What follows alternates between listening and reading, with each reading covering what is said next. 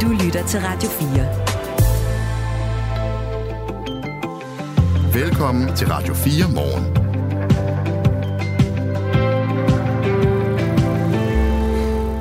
Der var konservativt landsråd i weekenden, men der er stadigvæk en uh, lille smule uro her på bagkant af det landsråd, fordi nu har blikket rettet sig mod de konservatives generalsekretær. Han hedder Søren Vandsø, og en generalsekretær er sådan en slags administrerende direktør for et parti, og, øh, og han møder hård kritik flere steder fra. Blandt andet er der nogen, der siger, at han bruger mafia-metoder, og det er nok sådan den danske udgave af det ord. Ja, det er ikke øh, det sicilianske slips. Og hvad Der det er hedder. ikke hestehoveder i folks øh, senge og den slags. Nej. Men, men han bliver beskyldt for at gå sådan hårdt til værks. Senere på morgenen kommer vi også til at gøre status over en rumekspedition, der sluttede i går, da en rumkapsel landede i Utahs ørken. Og så skal vi se nærmere på en biskop, der har brugt mange penge på at flyve med vandfly. Det det er biskoppen i Aarhus, der har brugt sammen med sin kontorchef 324.000 kroner på 6 år på at købe billetter, eller faktisk klippekort, titurskort til den her vandflyver, som fragter folk øh, fra Aarhus Havn til Københavns Havn på tre kvarter. Den historie er jo så et spørgsmål om, hvornår man synes, at øh, folks tid er kostbar, og det har øh, biskoppen altså synes i de her tilfælde. Der er mange meninger om den sag, også fra to professorer, der i hvert fald ikke er enige. Den historie kan du høre om cirka 10 minutter. Vi har også en abe, men det kommer vi alle sammen til, øh, inden klokken slår 9. Det er blandet bolsjer, sådan er det jo i Radio 4 morgen. Ja, velkommen til. Jeg hedder Kasper Harbo. Jeg hedder Michael Robach. Du lytter til Radio 4 morgen. Uroen den ulmer fortsat hos de konservative efter partiets øh, valgkollaps og ledelsens håndtering af sagen om EU-parlamentarikeren Pernille Weiss. Og efter weekends landsråd, så er der flere kritikere, der stadigvæk langer ud efter toppen i partiet, og nu handler det om generalsekretær Søren Vandsø, som bliver anklaget for at bruge mafiametoder. Og en generalsekretær er, som jeg lige nævnte, en slags administrerende direktør i et parti, og øh, han har som regel meget stor magt, eller hun, hvis det er en kvinde, fordi vedkommende er, tæt, er i tæt samarbejde med partiets topledelse. Og en af dem, der kritiserer generalsekretæren, det er Christian Lorentzen. Han er byrådsmedlem og gruppeformand for de konservative på Fanø. Han sagde sådan her tidligere i morges. det seneste års tid har været første gang, hvor Søren Pape og partiet under ham, under hans ledelse, sådan er ude i rigtig stormvær, ude i en rigtig krise. Og der vil jeg mene, at de kompetencer og de værdier, som Søren Vandsø øh, bærer med sig, det er ikke de rigtige. Og med til øh, historien hører, at partiforeningen på Fanø har kæmpet hårdt for, at Pernille Weiss skulle fortsætte som kandidat til EU-parlamentet, og derfor har været i konflikt med ledelsen af partiet. Men på trods af den her kritik, så vil øh, Christian Lorentzen fra Fanø nu se fremad, og han understreger, at han fortsat bakker partiformand Søren Pape Poulsen op. Nu har vi overstået vores landsråd, og øh, vi har genvalgt vores formand, og vi har valgt en liste til Europaparlamentet, og øh, den næste store opgave, der så står og blinker for os som en del af et øh, nationalt parti, det er jo, at vi, øh, vi kommer til at hjælpe alt, hvad vi kan med at forvalte øh, Niels Flemming og andre gode folk til Europaparlamentet. Sådan sagde altså Christian Lorentzen fra Fanø, som er konservativ. Nu skal vi sige godmorgen til Frank Korsholm, der er tidligere pressechef i det konservative Folkeparti. Godmorgen. Ja, godmorgen. Jeg ved, du synes, at det her øh, angreb, som øh, også er beskrevet i Berlingske Tidene, sådan er i virkeligheden også er et reelt angreb på partiformand Søren Pape. Hvordan, hvordan hænger det sammen? Ja, det er jo det, som jeg kalder et angreb per, per stedfortøjer. Øh, Det, det forholder sig jo sådan, at det er Søren Pape, der ansætter, så har ansættelsesretten til at ansætte den, han vil, og have som sin nærmeste medarbejder. Og det er så blevet hans gode gamle ven, øh, Søren Vandsø. De har fulgt hinanden øh, fra ja, nærmest fra barnsben, eller i hvert fald fra de begge to deltog i, eller var aktive i, i en konservativ ungdomsforening, KU, så de kender hinanden rigtig godt. Og en kritik mod Søren Vandsø, altså generalsekretæren, som den vi ser nu, det er i virkeligheden en kritik mod Søren Pape. Så er det din analyse, at når man begynder at gå i gang med at sige noget dårligt om Søren Vandsø, så er det fordi, det er mindre farligt, end at gå direkte efter Søren Pape? Ja, det er det. Øh, altså, der er jo heller ikke tvivl om, at Søren Vandsø har øh, opført sig som en elefant i en glasbutik og været ret broden øh, her i den seneste måneds tid, hvor han har skulle slå den spirende kritik ned. Der har jo været en meget voldsom kritik mod partiformanden. Man synes ikke, han leverer. Han skaber ikke den fremgang, og, og han fik jo et forfærdeligt valg der tilbage i november sidste år. Så, øh, og det har været Vandsøs øh, fornemmeste opgave, det er jo at lægge låg på den kritik. Så er der forskellige måder, man kan lægge låg på. Altså det ved vi jo. Øh, man kan også øh, drikke dialogkaffe. Det har de også benyttet sig af. De har også øh, sendt øh, næstformændene ud i landet og, og drikke kaffe med folk, der har øh, talt lidt for højt i pressen. Øh, men Søren Vandsø har en meget speciel stil, og den er øh, brutal.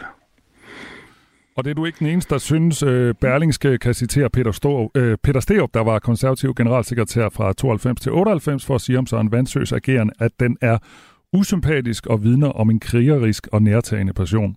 person. Og Søren øh, Vandsø modtager også hård kritik af det konservative medlem, der hedder Niels Rasmus Hansen. Han siger til Berlingske, og jeg citerer, hans metoder ligger langt fra vores gamle grundværdier om ordentlighed. Han har titel af generalsekretær, men han lægger kun væk på første halvdel.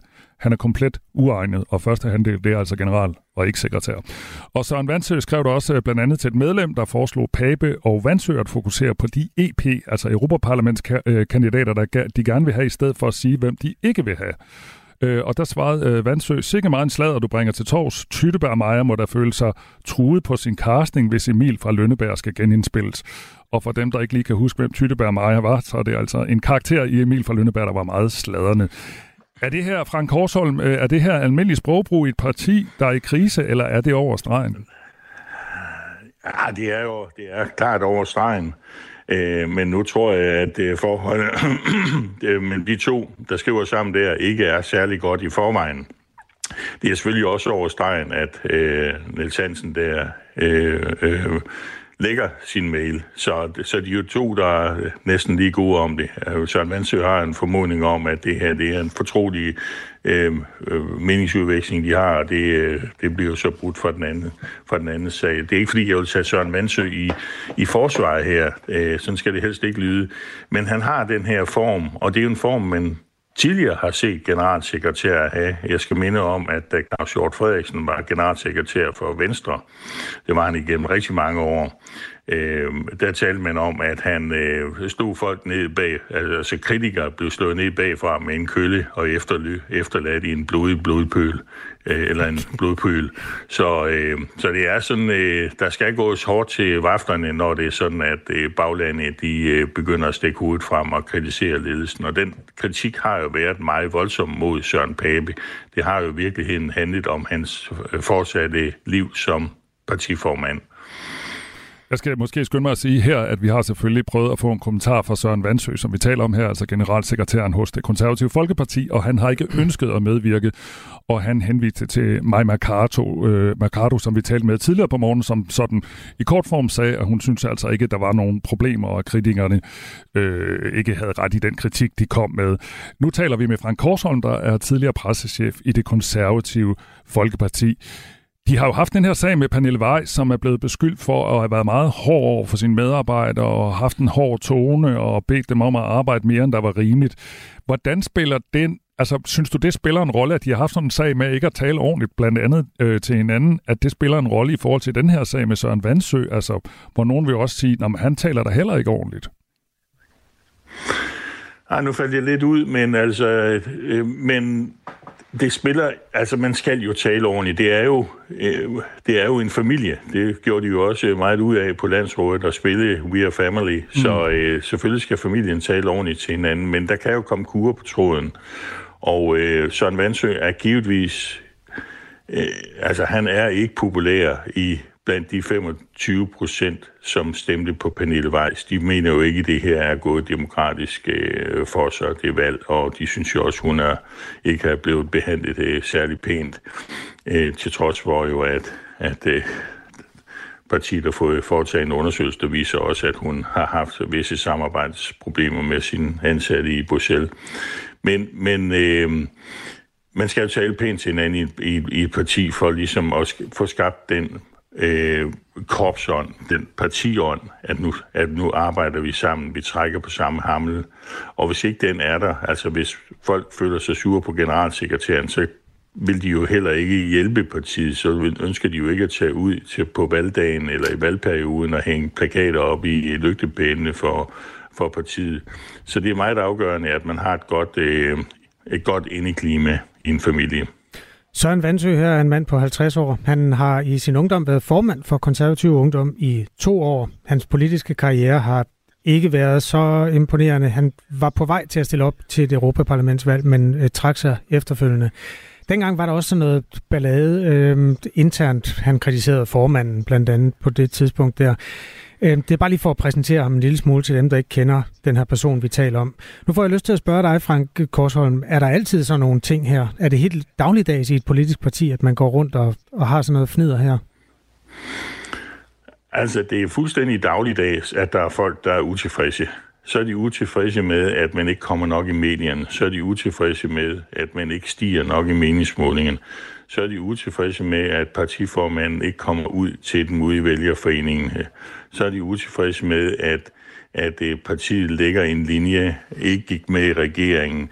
Og nogen er utilfredse med, at, at, øh, at, øh, at, at, at man har en holdning til koranloven, altså øh, afbrænding af koraner. Der er altid utilfredshed i parti. Det, at der er utilfredshed, det viser jo blot, at partiet det lever øh, og har det godt. Den der utilfredsheden forsvinder, så, øh, så er der ikke noget parti tilbage. Men den utilfredshed skal selvfølgelig håndteres. Den skal håndteres med, med lempe, altså den skal, øh, den skal håndteres værdigt. Altså folk skal jo kunne se sig selv i, at de bliver hørt, at øh, nu har de fået deres utilfredshed frem, og øh, partiet har lyttet, og øh, det er ikke sikkert, at partiet følger de gode råd, som man har set og, og, øh, og fundet på ude i, i fjerde klitrække.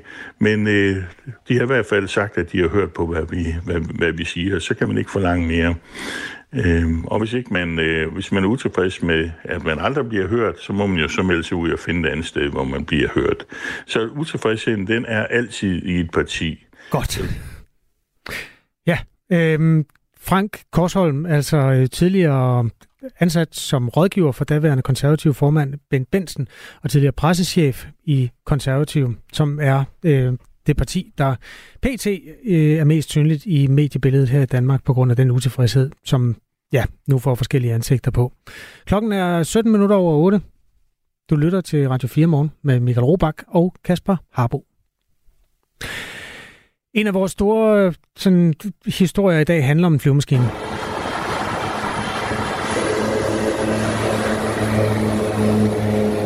Et vandfly, der mange gange er lettet fra Aarhus Havn og landet i Københavns Havn, og så har taget vejen tilbage igen, har mange gange haft biskoppen i Aarhus, Henrik Vi Poulsen, med ombord. Siden 2017 har han, siden, øh, har han sammen med sin kontorchef Jette Massen brugt næsten en tredjedel af en million kroner 324.000 kroner på at købe klippekort og flyve med vandflyet her. Det viser dokumenter, som vi på Radio 4 har fået agtindsigt i. De regninger er blevet betalt med kirkens penge, og dermed altså med skattekroner. Det er fros, mener Thomas Søbjerg Petersen, der er professor i etik på Roskilde Universitet.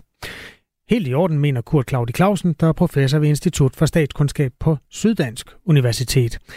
Altså to synspunkter, der peger i hver sin retning det er frås, fordi man som standard vælger den absolut dyreste transportform. 3-4.000 kroner for at komme fra Aarhus til København. Vi taler om offentlige ansatte, der bruger skattekroner. Og vi skal spare i det offentlige, og vi skal da bruge pengene omhyggeligt på væsentlige ting. Og ja, det er lidt mere behageligt, men altså, står det mål med, at man kan bruge ressourcerne på at redde liv, eller, eller hjælpe fattige, som jo er et centralt budskab i Bibelen? Det mener du ikke, øh, Kurt Claudi Clausen. Du mener så til gengæld, at det er helt i orden det her. Hvorfor? Jamen selvfølgelig skal man kunne redegøre for, hvorfor det er, at man, man vælger en transportform, som ikke er den billigste, fordi det er sådan i det offentlige, der skal man vælge den billigste transportform, medmindre der er andet, der taler for det. Og jeg tænker, at i det her tilfælde vil der typisk være noget andet, der taler for det. Altså i virkeligheden ganske mange ting, der taler for, at man vælger den transportform, som er den hurtigste. Altså, Hvad kunne tale for det? Jamen det er jo at, øh, ofte sådan, når man øh, skal til møder i København, og det er det, som, som biskoppen og, og hans øh, kontorchef typisk er, er til, øh, øh, møder, som de så at sige skal deltage i i København, at de ligger tidligt om morgenen. Og der er det faktisk svært at nå frem fra Aarhus med øh, et offentligt transportmiddel. Og jeg synes også, man lige måske skal, skal spise brød til her. Altså det er jo, der er jo tale om et akkumuleret beløb. Øh, de 324.000 er jo altså fremkommet efter seks års øh, rejser frem og tilbage, både af biskoppen og, og stiftskontorchefen, og også visse andre medarbejdere. Ja, men man altså kan jo så også bare tage det enkelte, øh, det enkelte rejsetal så, fordi det er jo egentlig samme forholdstal. Altså en tur og turen tilbage igen, det er 3600 kroner. Og den kan jo så gøres for omkring en fjerdedel, hvis man kører med tog. Så det er jo, det er jo måske mere det princip, vi så er inde i. Hvornår er det i orden, at man så bruger 3600, og hvornår skal man nøjes med at bruge de 800-900, som toget koster? Det skal man øh, så at sige kunne redegøre for i hvert enkelt tilfælde, nemlig øh, for, som spørgsmål om, øh, hvorvidt man kan nå frem øh, på en fornuftig måde til det møde, man skal til, eller om man måske skal tage afsted dagen i forvejen og, og, og have en overnatning øh, på hotel, hvilket ikke vil give nogen besparelser overhovedet. Man skal også holde det op i forhold til, hvad det er, man i øvrigt skal bruge sin, sin tid på. Altså, mm. en, øh, en biskop er jo, er jo en leder øh, over en lang række mennesker, og skal så at sige øh, passe sit arbejde og være til rådighed, og ikke øh, rejse rundt i, i toge. Øh, og, og det vil i hvert enkelt tilfælde være noget, man så at sige skal kunne øh, gøre redde for. Det vil være god etik i forhold til det her. Ifølge de bilag, og nu er det nutid og ikke datid, det her det var en debat, som jeg foranstaltede mellem de to mennesker her, de to professorer, som hedder Thomas Søbjerg Petersen fra Roskilde Universitet og Kurt Claude Clausen fra Syddansk Universitet. Ifølge de bilag, som vi har fået agtindsigt i, så har Aarhus Stift i de sidste seks år sammenlagt brugt 324.000 på at flyve med det her Nordic Seaplanes vandfly mellem Aarhus og Københavns havne. En øh, tilsvarende returbillet med DSB inklusive pladsbillet koster lidt under en fjerdedel af prisen. Kontorchefen i Aarhus Stift hedder Jette Massen, og hun anerkender, at det er mange penge, men at det er givet godt ud, fordi de sparer meget tid, så man for eksempel kan arbejde i stedet for. Det store spørgsmål er, om man køber det synspunkt. Jeg synes, der var mange, der kommenterede den. Det kan godt være, at vi lige skal samle op på det. Jamen lad os lige uh, tage et par stykker fra sms'en på uh, øh, 1424. Der er både sådan lidt øh, uh, for og imod. Der er en, der skriver, det er Iben, der skriver, tak for historien om den miljø- og økonomiforagtende biskop. Jeg har savnet et afgørende kig til at forlade folkekirken. Det har jeg fået nu, skriver altså Iben. Og så er der en anden, der skriver, det er noget pjat. Tid er vigtigt. Personligt kan jeg ikke arbejde i tog, og alting kan ikke klares over Teams.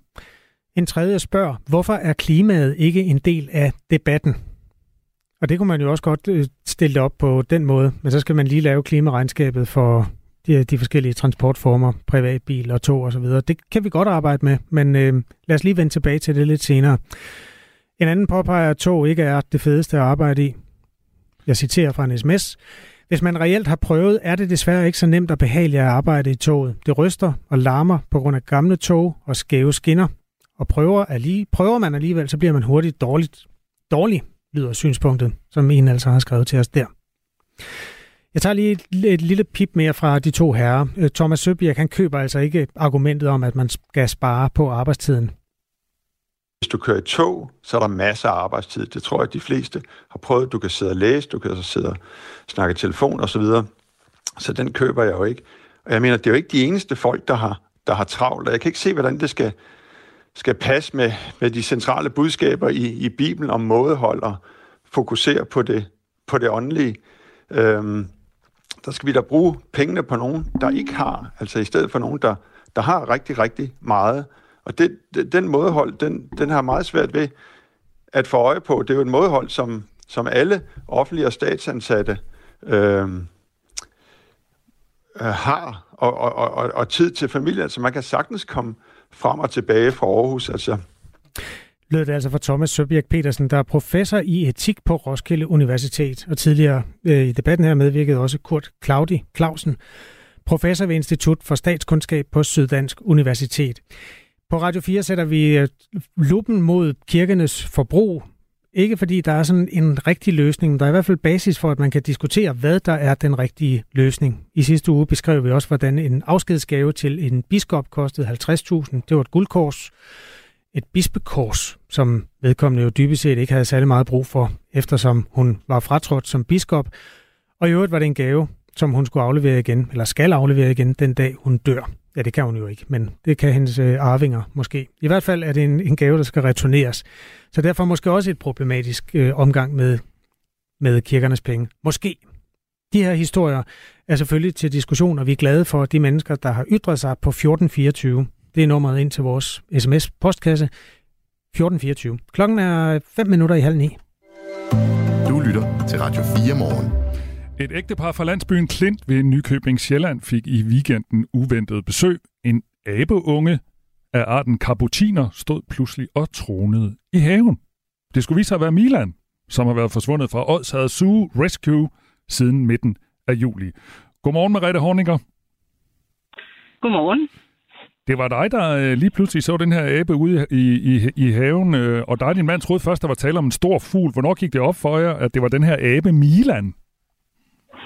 Det gjorde det, da den øh, øh, vendte sig om og kiggede ned på os øh, op fra taget, øh, og kiggede direkte ind i stuen til os. Og hvad tænkte I så? Så kunne vi jo se, at det var Milan. Havde I hørt om den her abe på flugt? Ja, altså når man bor i Klint, og det gør vi, øh, og følger med dagligt i, hvad der sker, så har vi fulgt, øh, fulgt den lige fra den, øh, hvad hedder det, sag af fra Odshavet Zoo. Ja. Og så prøvede jeg at fange aben, og det lykkedes. Prøv lige at fortælle, hvad I gjorde. Ja, altså vi, øh, det her var om lørdagen, øh, og øh, så hoppede den, øh, forsvandt den øh, lørdag aften, men øh, da vi så vågnede søndag morgen, kunne vi se, at den havde været der hele natten. Øh, det kunne vi se blandt andet på dens øh, afføring. Den var rundt omkring og på en stol, øh, hvor vi tror, den faktisk har opholdt sig hele natten. Så fandt min mand ud af, at vi kunne sætte en snor i øh, lågen til vores drivhus. Ja. Øh, og så øh, havde jeg nogle bananer, som øh, vi lagde ind i drivhuset. Og så, øh, det var for stor en fristelse for, øh, for aben, så øh, efter nogle forskellige forsøg, hvor han sprang hurtigt ud igen, så hoppede han helt ind i drivhuset, og så smækkede øh, jeg lågen ind fra, ind fra huset, hvor vi havde sat snoren over til et vindue. Og så løb min mand ud og satte nogle brædder, satte nogle brædder for øh, lågen, så den ikke kunne komme ud igen. Hvor har I været opfindsomme? ja, øh, den har jo været væk i over to måneder, så den var den, den trængte til at, at få noget omsorg. Øh, men den, øh, da vi så havde fået den ind i, i drivhuset der, så ringede vi straks til øh, Odshavet Zoo, og de øh, sendte, der gik ikke lang tid, så, øh, så hurtigt som det overhovedet var muligt, så kom der øh, Nikolaj fra Odshavet Zoo og, og øh, skulle have, eller hvad hedder det, aben i et øh, bur, et sådan transportbur. Mm. Og det gik meget let og smertefrit. Øh, frit. Den, øh, den, øh, den var meget træt. Så øh, han kunne selv tage den med hænderne og putte den i, øh, ind i øh, transportkassen.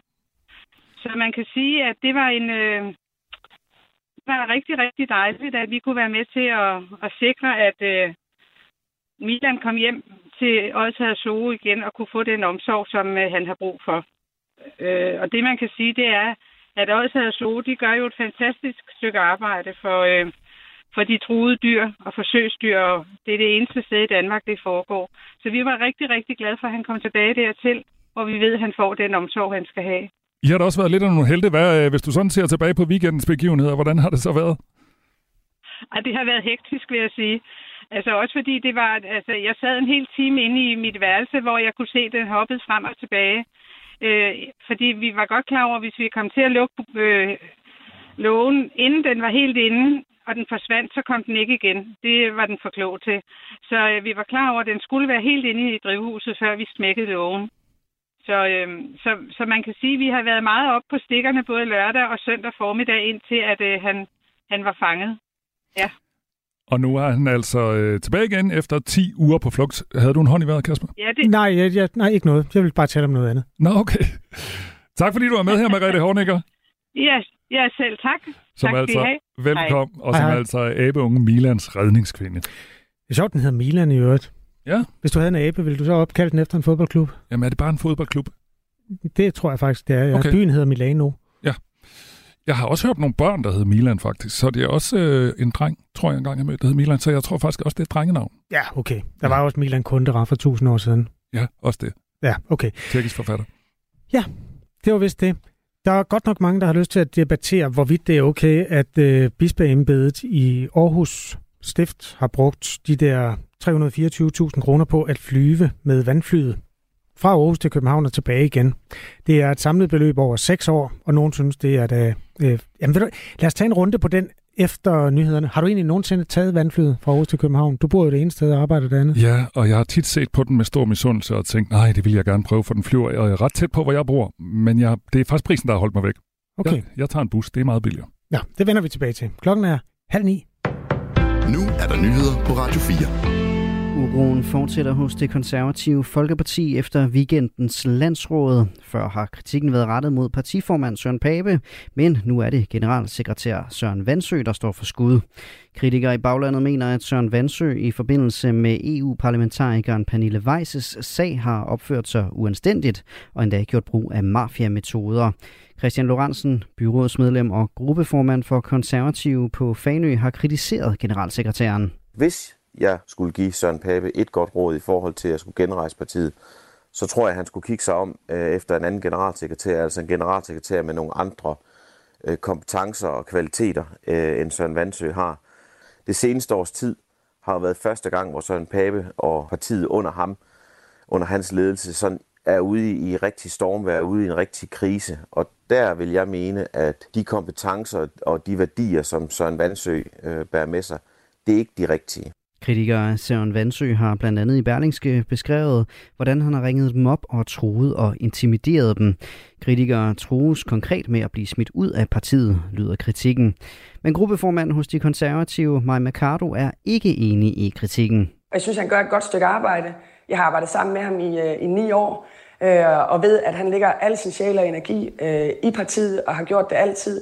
Øh, og jeg synes, at øh, den måde, at han har været med til at øh, trække vores parti derhen, hvor at, øh, vi både har øh, både Søren Pape, men også Vandsø, rigtig meget ude i baglandet. Jeg kan ikke genkende kritikken.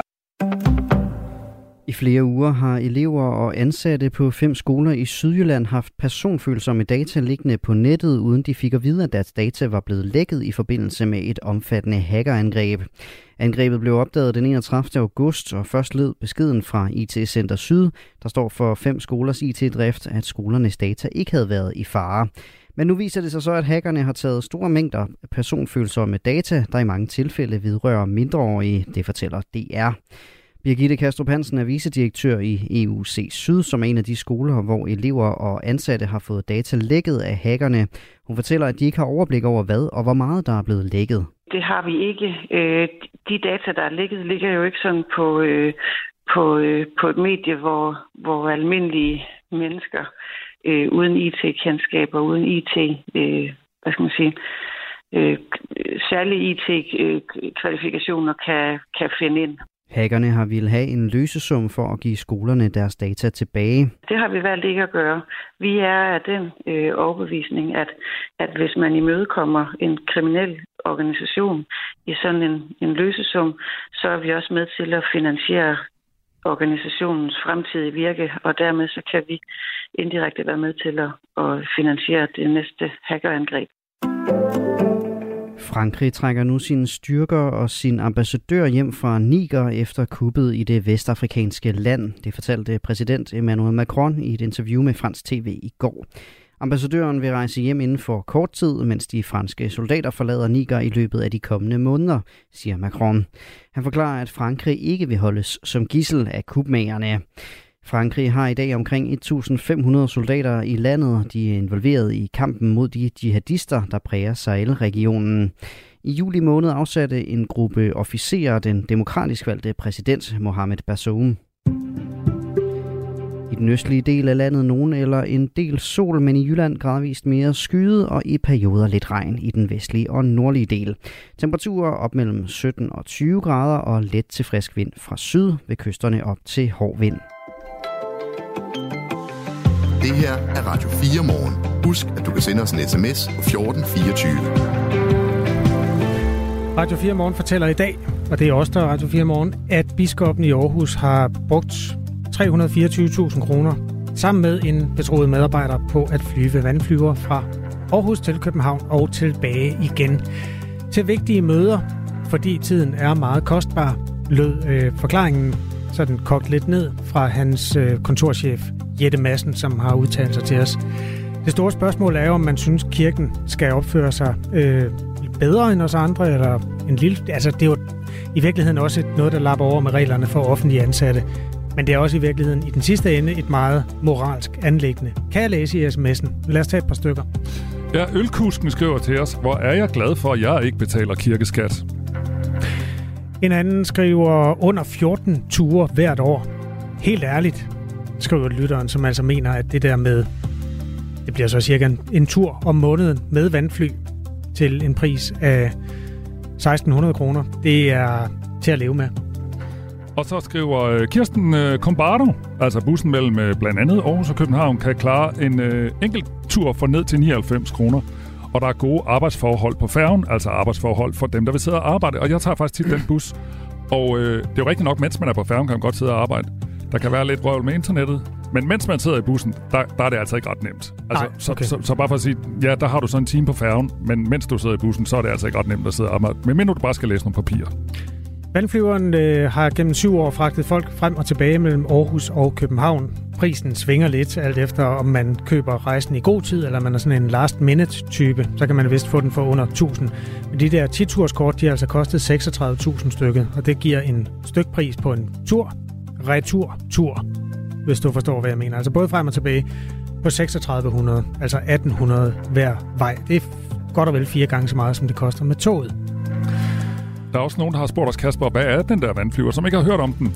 Og det er jo altså en flyver, der både kan lette og lande på vand, og den øh, ligger til, og det tror jeg, det er den, hvad skal man sige, den store fordel ved den her transportform, det er, at den ligger til meget øh, helt inde i København. Man skal ikke fra lufthavnen, altså fra Kastrup Lufthavn og ind, og det samme gør sig jo i gældende i Aarhus, der er den jo også meget tættere på end øh, lufthavnen i Tirstrup. Ja, den er knap så central som banegården, vil jeg så sige. Man skal lige køre ud af en lang måle, der er 3-4 km. Men lad nu det øh, ligge. Der er jo også en lytter, der påpeger, at ja, der er 45 minutters flyvetid, men så er der altså også lige check-in 30 minutter før. Så det aktuelle tidsforbrug er vel omkring 75 minutter, anslår Andreas.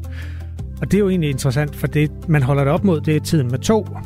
Altså hvis vi så siger, at flyet tager 5 kvarter, og toget tager det bliver så 12 kvarter. Så er tidsbesparelsen måske pludselig lidt mindre. Mm. Tak for alle sms'erne. Jeg kan da sige, hvis man øh, har lyst til at blande sig i debatten, så er det altså også et emne, vores kolleger på Ring til Radio 4, der går i gang 9.05, har på programmet. Vi skal også nå øh, Jønkometeret, vi skal tale med Dansk Sygeplejeråd, og vi skal en tur i rummet. Der er 23 minutter tilbage af herværende radioprogram, befolket af Michael Robach og Kasper Harbo. Det her er Radio 4 morgen. I går landede en rumkapsel i Utahs ørken i USA. Der taler om en rumkapsel, som har et kvart kilo støv og sten fra en asteroide, der hedder Bennu. En asteroide, som formentlig blev dannet inden for de første 10 millioner år efter vores solsystem opstod. Så det er sådan en, en gammel svend, og derfor er det altså interessant det her. Det er en rumsonde, der hed Osiris Rex, som efter syv år i rummet fløj forbi jorden i en afstand af 250 km og smed den her rumkapsel ned, inden den fortsatte sin færd mod endnu en asteroide. Michael Linden Vørne er astrofysiker hos DTU Space. Godmorgen. Godmorgen. Det er en fin operation, der bliver beskrevet her. Hvor, hvor stort er det? Jamen, det er ganske stort, fordi det er tredje gang, at det lykkes at få materiale fra en, øh, en asteroide ned på jorden. Og de tidligere to forsøg, der er blevet gjort af japanske rumsonder, har man ikke bragt særlig meget materiale med. Den seneste i 2021 var det kun 5 gram. Og det, at man nu har en meget større mængde materiale, gør, at man kan lave langt flere undersøgelser og få langt mere viden ud af det. 250 gram, det svarer til sådan en af de der slikposer til en 25-30 kroner. Hvad håber du, der er der i, i blandingen? Jamen altså, der er jo ting i blandingen, som lidt fortæller os om vores oprindelse, fordi øh, asteroider er byggeaffald fra dengang solsystemet blev dannet for næsten 4,6 milliarder år siden, øh, og særligt en asteroide som Bennu, som er rig på, for kulstofforbindelser, og måske også oprindeligt har indeholdt øh, vand, øh, og begge dele er vigtige ingredienser i forhold til, til livets oprindelse, så det handler ikke kun om at forstå de processer, der gjorde, at planeterne blev dannet, men altså også, hvordan vi fik skabt forudsætningerne for, at øh, du og jeg, vi sidder her i dag. Hvordan kan man se det på en bunke støv?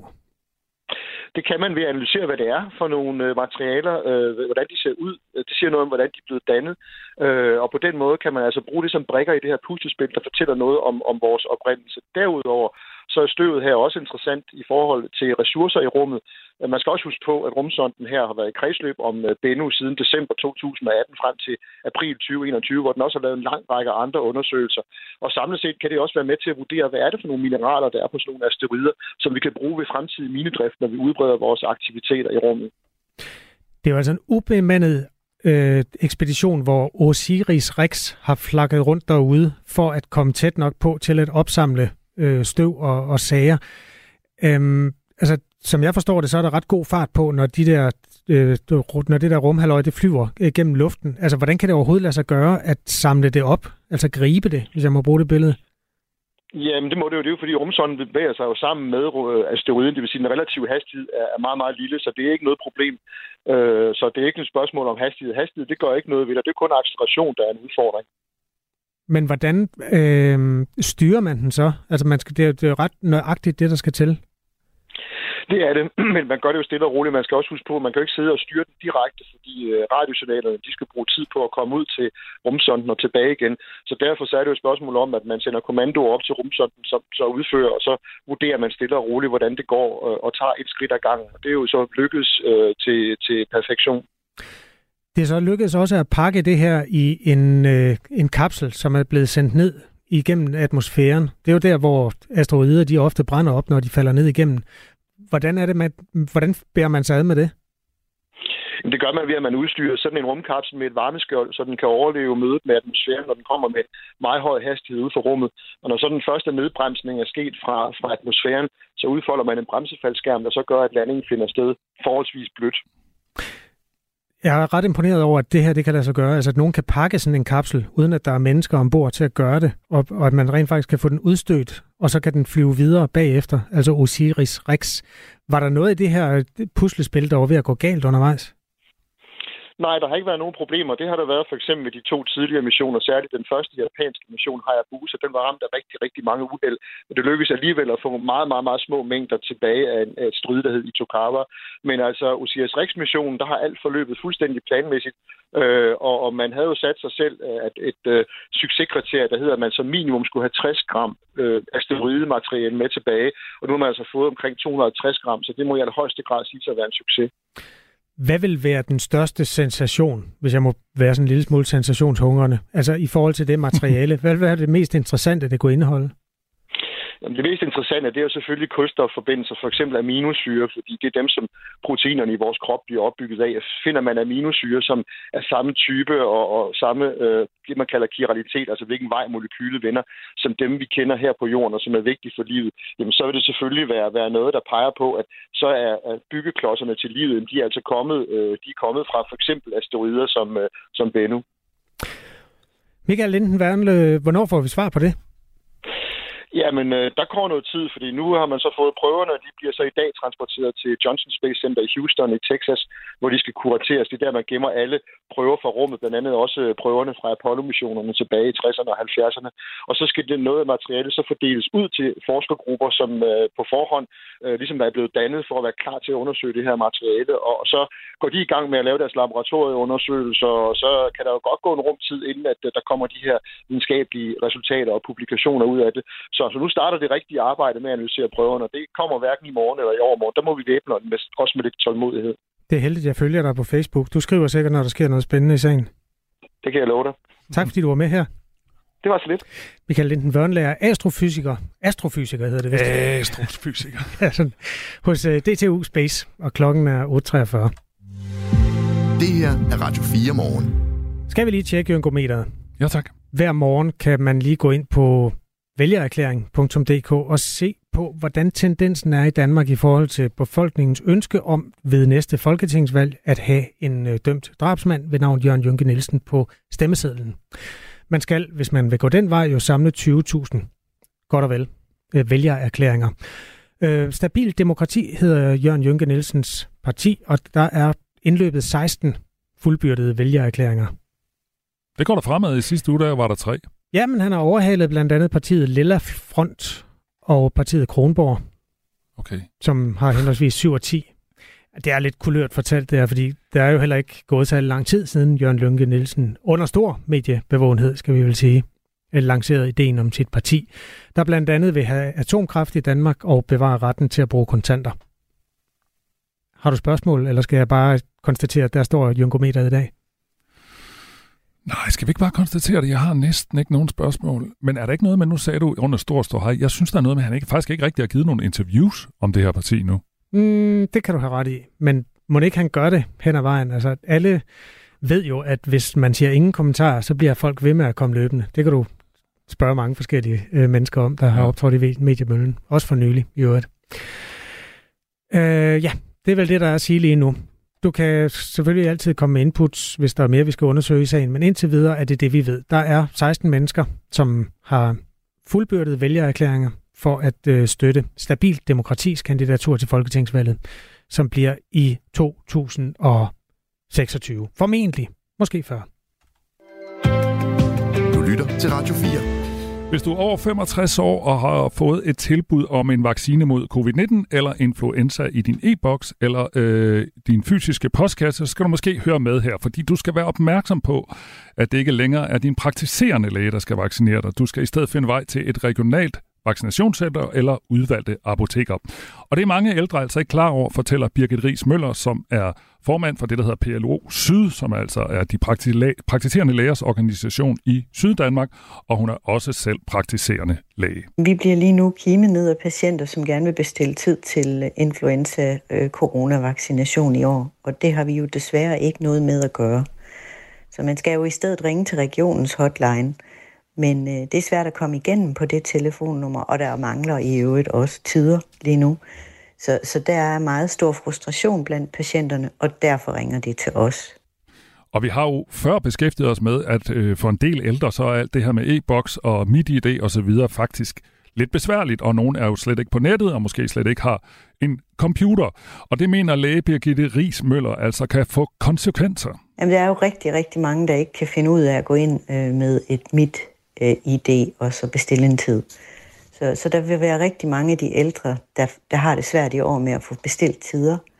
Og, og det er de ældste og de mest skrøbelige, som vi er meget bekymrede for, om de nu bliver vaccineret. Det hører vi rigtig, rigtig meget også fra pårørende, fordi at de skal hjælpe dem, de skal til fri fra arbejde, og de skal køre dem langt. Så det, hvor de tidligere bare kunne ringe til os, komme ned og få vaccinen, det er ikke sådan i år. I år skal man et andet sted hen. Og læge, Birgitte Ries Møller fortæller, at der er brug for mere information til det ældre, også fordi det faktisk presser de praktiserende lægers telefonsystemer. Det er jo noget, der belaster vores telefoner meget i de her dage, og vi kan virkelig ikke gøre noget. Vi kan kun henvise til hjemmesiden på regionens hjemmeside, hvor der er et nummer, man kan ringe til, hvis man ikke er digital. Hvis man er over 65 år, eller, eller derover ja, øh, også, eller er særligt udsat, så kan man altså få en gratis vaccine i et regionalt vaccinationscenter eller på udvalgte apoteker. Og man kan blive vaccineret fra den 1. oktober og til og med den 15. januar næste år. Og man bestiller på vacciner.dk, hvor man så kan vælge det øh, et center eller et apotek, øh, alt efter hvad der måske er tættest på en. Og man kan både få corona- og influenza-vaccine samtidig, og det er altså lidt mere besværligt, end det plejer, og derfor så synes formanden for PLO Syd, at borgerne kunne gøre øh, burde kunne gøre, som de plejer? Jeg havde jo helst set, at vi kunne tilbyde, at man stadigvæk kunne komme ved de praktiserende læger og få sin vaccine, fordi det har været nemt, og det har været effektivt for de mest øh, skrøbelige og de ældre borgere.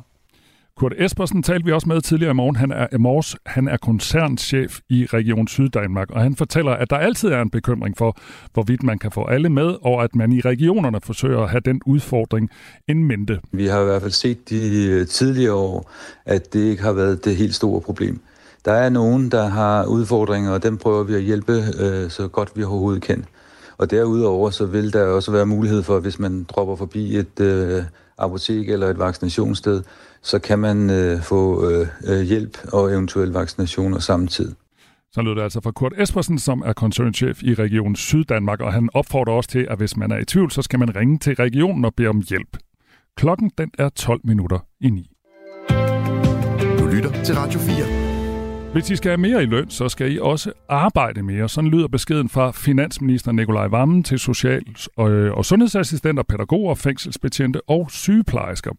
Beskeden den øh, falder i dag, inden der afholdes et pressemøde klokken halv et i Finansministeriet forud for onsdagens trepartsforhandlinger med arbejdsmarkedets parter, om, hvor de skal tale om de her 3 millioner kroner i et ekstra lønloft til øh, de her faggrupper, jeg lige nævnte, i det offentlige.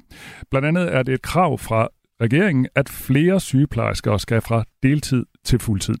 Grete Christensen er formand for Dansk Sygepleje, øh, Sygeplejeråd, som altså er sygeplejerskernes faglige organisation. Godmorgen. Godmorgen. Jeg beklager, jeg sidder i tog, der er lidt forsinket, så derfor så er der lige lidt støj i baggrunden, men jeg håber, I kan høre mig. Vi kan godt høre dig. Jeg håber også, du kan høre os. Hvad siger du til den her melding om, at sygeplejerskerne skal til at arbejde mere, hvis de skal have del i de her penge? Jamen, det har jo været et øh, spørgsmål, som vi har drøftet med arbejdsgiverne igennem flere år. Vi har haft en fuldtidsstrategi igennem flere år. Øh, der er rigtig mange ting, der spiller sammen i det her. Både øh, spørgsmålet om, hvor mange vagter man arbejder i aften og nat, og også spørgsmålet om, hvilken lønmæssigt øh, incitament der er i at arbejde mere. Alle de ting har vi allerede diskuteret mange gange, og det vil vi komme til igen tilbage står, at øh, det er helt tydeligt for sygeplejerskerne, at mere i løn er afgørende for at få flere sygeplejersker til at arbejde mere i sundhedsvæsenet. Nu siger du så, at I har arbejdet på den her problemstilling i flere år, men nu er der jo kommet nogle ekstra penge. Kan det så få øh, den her øh, problemstilling til at lykkes den her gang, fordi at øh, det, du efterlyser nu sker, altså at sygeplejerskerne får nogle flere penge? Jamen, når vi har spurgt sygeplejerskerne om, hvad der skal til for, at flere af dem øh, ønsker at gå op i tid, så er det helt klart svar et større lønmæssigt incitament. Så, øh, så det øh, spiller jo den vej. Og så vil jeg sige, at der er rigtig mange ting ude på arbejdspladserne, som spiller sammen. Altså, når sygeplejersker fortæller os, hvorfor de går ned på deltid, så er det jo blandt andet, fordi de har en meget stor vagtbyrde både aften, nat og weekend, og det kan være svært at få familie og arbejdsliv til at hænge sammen. Så der er ikke nogen quick fix i det her. Det handler om at få skabt nogle arbejdspladser med nogle, både nogle rammer og nogle vilkår og en løn, som gør, at sygeplejerskerne gerne vil arbejde der. Grete Christensen, når du så siger, at der ikke er noget quick fix, så de her ekstra penge, som regeringen kommer med, dem, det, det, så siger du så samtidig også, der skal mere til end det, hvis flere sygeplejersker skal øh, på fuld tid. Er det det, du siger?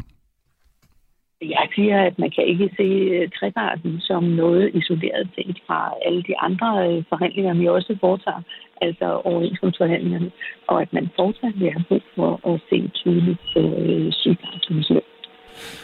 Finansminister Nikolaj Vammen og sundhedsminister Sofie Løde og kulturminister Jakob Engel Schmidt deltager i det her pressemøde, der kommer klokken halv et i dag. Og debatten om antallet af deltidsmedarbejdere i den offentlige sektor, den har altså stået på i flere år, som du også sagde, Grete Christensen. Og senest har Robusthedskommissionen dokumenteret, at eksempelvis 85 procent af social- og sundhedshjælperne arbejder deltid, mens 71 procent af, nej undskyld, 54 procent af sygeplejerskerne også er på et lavere ind, øh, timetal end de 37 timer om ugen.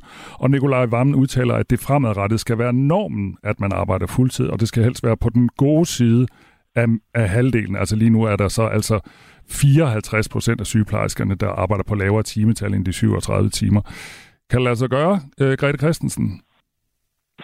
Jamen, jeg synes, man øh, bliver nødt til at se lidt nuanceret på det her. Altså, øh, gennemsnit, den gennemsnitlige arbejdstid for sygeplejersker er 33 timer om ugen. Øh, de sygeplejersker, der går ned i tid, de øh, siger også, at de gør det, fordi de i forvejen ved, at de bliver kontaktet af deres arbejdsplads flere gange om ugen for at tage ekstra vagter, så de ligesom har kalkuleret med, at de også skal kunne øh, tage nogle ekstra vagter ud over det, de er fast ansat til. Så der er rigtig meget i det her, hvor arbejdsmiljø og arbejdstilrettelæggelse spiller meget, og spiller meget sammen med øh, hele situationen, og selvfølgelig betyder lønnen noget. Sådan sagde Grete Christensen, som vi måske kan høre er med for, fra et tog, og Grete Christensen er altså formand for Dansk Sygeplejeråd. Kan jeg nå at spørge dig om noget, Grete Christensen? Ja, det kan du godt. Øh, tager du nogensinde vandflyet? jeg har gjort den enkelt gang, ja. Okay, øh, og hvor længe har du har været der? Jeg har været formand i 14 år. 14 år, okay. Tusind tak. Øh, det var bare lige en indsamling af data til andet formål. God uh, togtur. ja. Uh, Grete Christensen gennem 14 år, altså formand for Dansk Sygeplejeråd. Det er ikke, fordi jeg var over i vandflyverdebatten endnu, men øhm, det, er der mere at sige til, til sygeplejerskernes øh, sådan faglige... Nej, Jeg vil bare sige, hvis der lige var nogen, der var væltet ind i programmet, så vil jeg måske sige, det er fordi, vi her til morgen sætter fokus på øh, den oceanske biskops brug af vandflyver. Ja, men så lad os øh, gå ned i det kaninhul der. Michael fra Horslev, nej, jo, Horslev hedder det, øh, skriver, jeg har haft mange jyder til møder i København tidligt. Sjovt nok kom de aldrig med vandflyver, kom med tog dagen før eller bil. Der er mange muligheder, skriver Michael. Tommy Ligård efterlyser, at vi, når vi nu taler om de der 3.600 kroner i transportudgifter, holder det op imod, hvad det vil koste, hvis man tog et tog øh, til København for biskopens vedkommende, og så skulle overnatte på et hotel, og også have lidt bespisning, og muligvis også en eller anden form for tillæg i forhold til tariffen. Og øh, det er jo sådan et lidt kompliceret stykke regnskab at lave, men vi kan godt prøve. Men jeg vil starte med at sige, at biskoppen og hans kontorchef også nogle gange har benyttet toget, så det er ikke fordi, at det er hver eneste gang. Men i gennemsnit er der altså brugt en returrejse per måned, godt og vel, de sidste syv år. Hvis nu vi siger, at man øh, tager hotellet i... Sidste år, jeg sov på hotel, det var i Glostrup for 864 kroner. Mm. Så er der maden. Altså, der var morgenmad inkluderet, så det behøver man ikke. Så jeg ved ikke, hvad bruger man ellers. 400 kroner til mad. Ja. Kan vi se det? Ja. Så skal man have en lidt dyrere taxa, hvis øh, jeg forestiller mig, at han skal ind til Københavns Stift, der ligger inde ved den fine gamle Vorfro Kirke. Mm. Hvad koster det? 200 kroner? Altså fra vandflyveren? Nej, øh, nu øh, har han så taget taxa fra vandflyveren. Nå, undskyld, undskyld. han, jamen, det må du også gerne regne ud. Vandflyveren, den ligger til nede ved, øh, ved Mærsk, dernede omkring, ikke? Jo, den ligger til nede ved Esplanaden og Lange Linje, altså ret, faktisk ret tæt på den lille havfru. Okay, så skal man til Glostrup. Det bliver sgu dyrt i taxa. Så er det to gange, så er det 450 kroner i alt i taxa, bare for at tage et slag på tasken. Og så var der de 850 for togbilletten. 4, det er 11, det er 19, det er mente, det er 17, 5, så bliver det omkring 2500, 2600. Okay. Så der er altså sparet 1000 kroner, hver gang man gør det. Og hvis det er en gang om måneden, så bliver det 12.000 om året, og så kan man jo gange op med antallet af år. Det er bare et øh, eksempel, fordi der var også nogle af de her togture, som angiveligt godt kunne lade sig gøre at gennemføre, og så tage tilbage samme dag og arbejde i toget. Det er der mange af vores lyttere, der skriver, at de gør. Tog, tid er vigtigt. Nå, okay, der er faktisk en, der skriver, tid er vigtig, Personligt kan ikke arbejde i et tog, og ikke alting kan klares over Teams.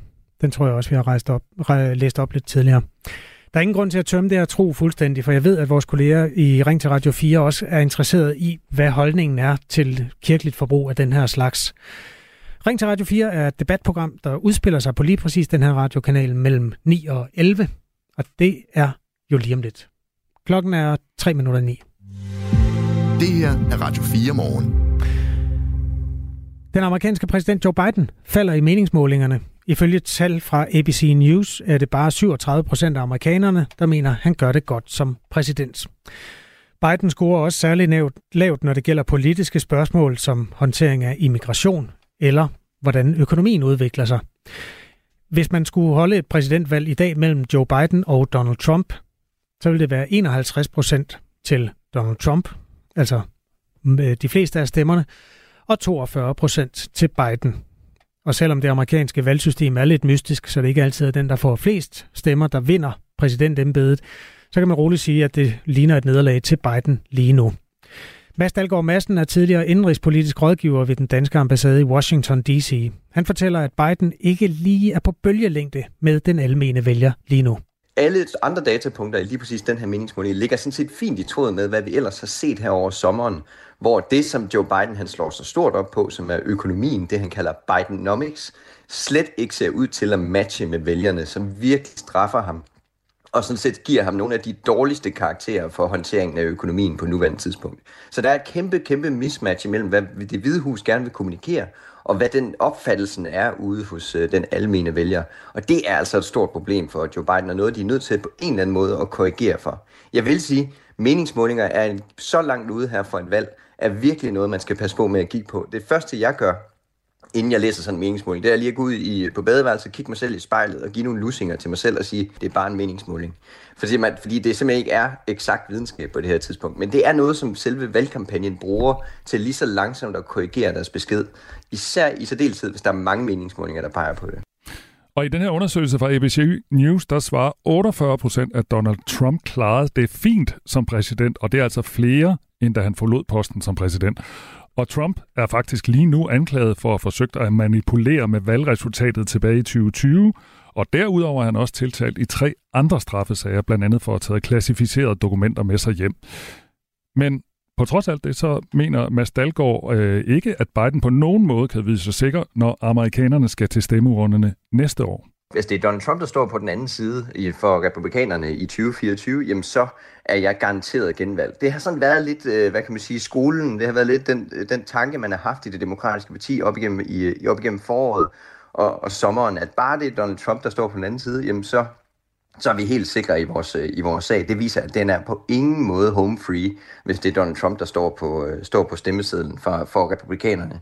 Den viser faktisk også den her meningsmåling, og en anden en, den sagde det også i går, at vælgerne ser Don, øh, Joe Bidens alder og det, man kalder fitness for the presidency, altså hvor klar han er til at tage endnu en anden periode, det ser de som mere alvorligt end Donald Trumps retssager. Og det er altså sådan noget, der virkelig skal få øh, tankerne i gang hos de demokratiske valgstrateger. Da Joe Biden vandt præsidentembedet, der var der mange, der opfattede det sådan, at det var et fravalg af Donald Trump. Hvis der var valg i dag, ser det ud som om, at det ville være lige omvendt. Et fravalg af Biden. Nu klokken 9, vi skal høre fra Asbjørn Møller. Du har lyttet til en podcast fra Radio 4. Find flere episoder i vores app, eller der, hvor du lytter til podcast. Radio 4. Ikke så forudsigeligt.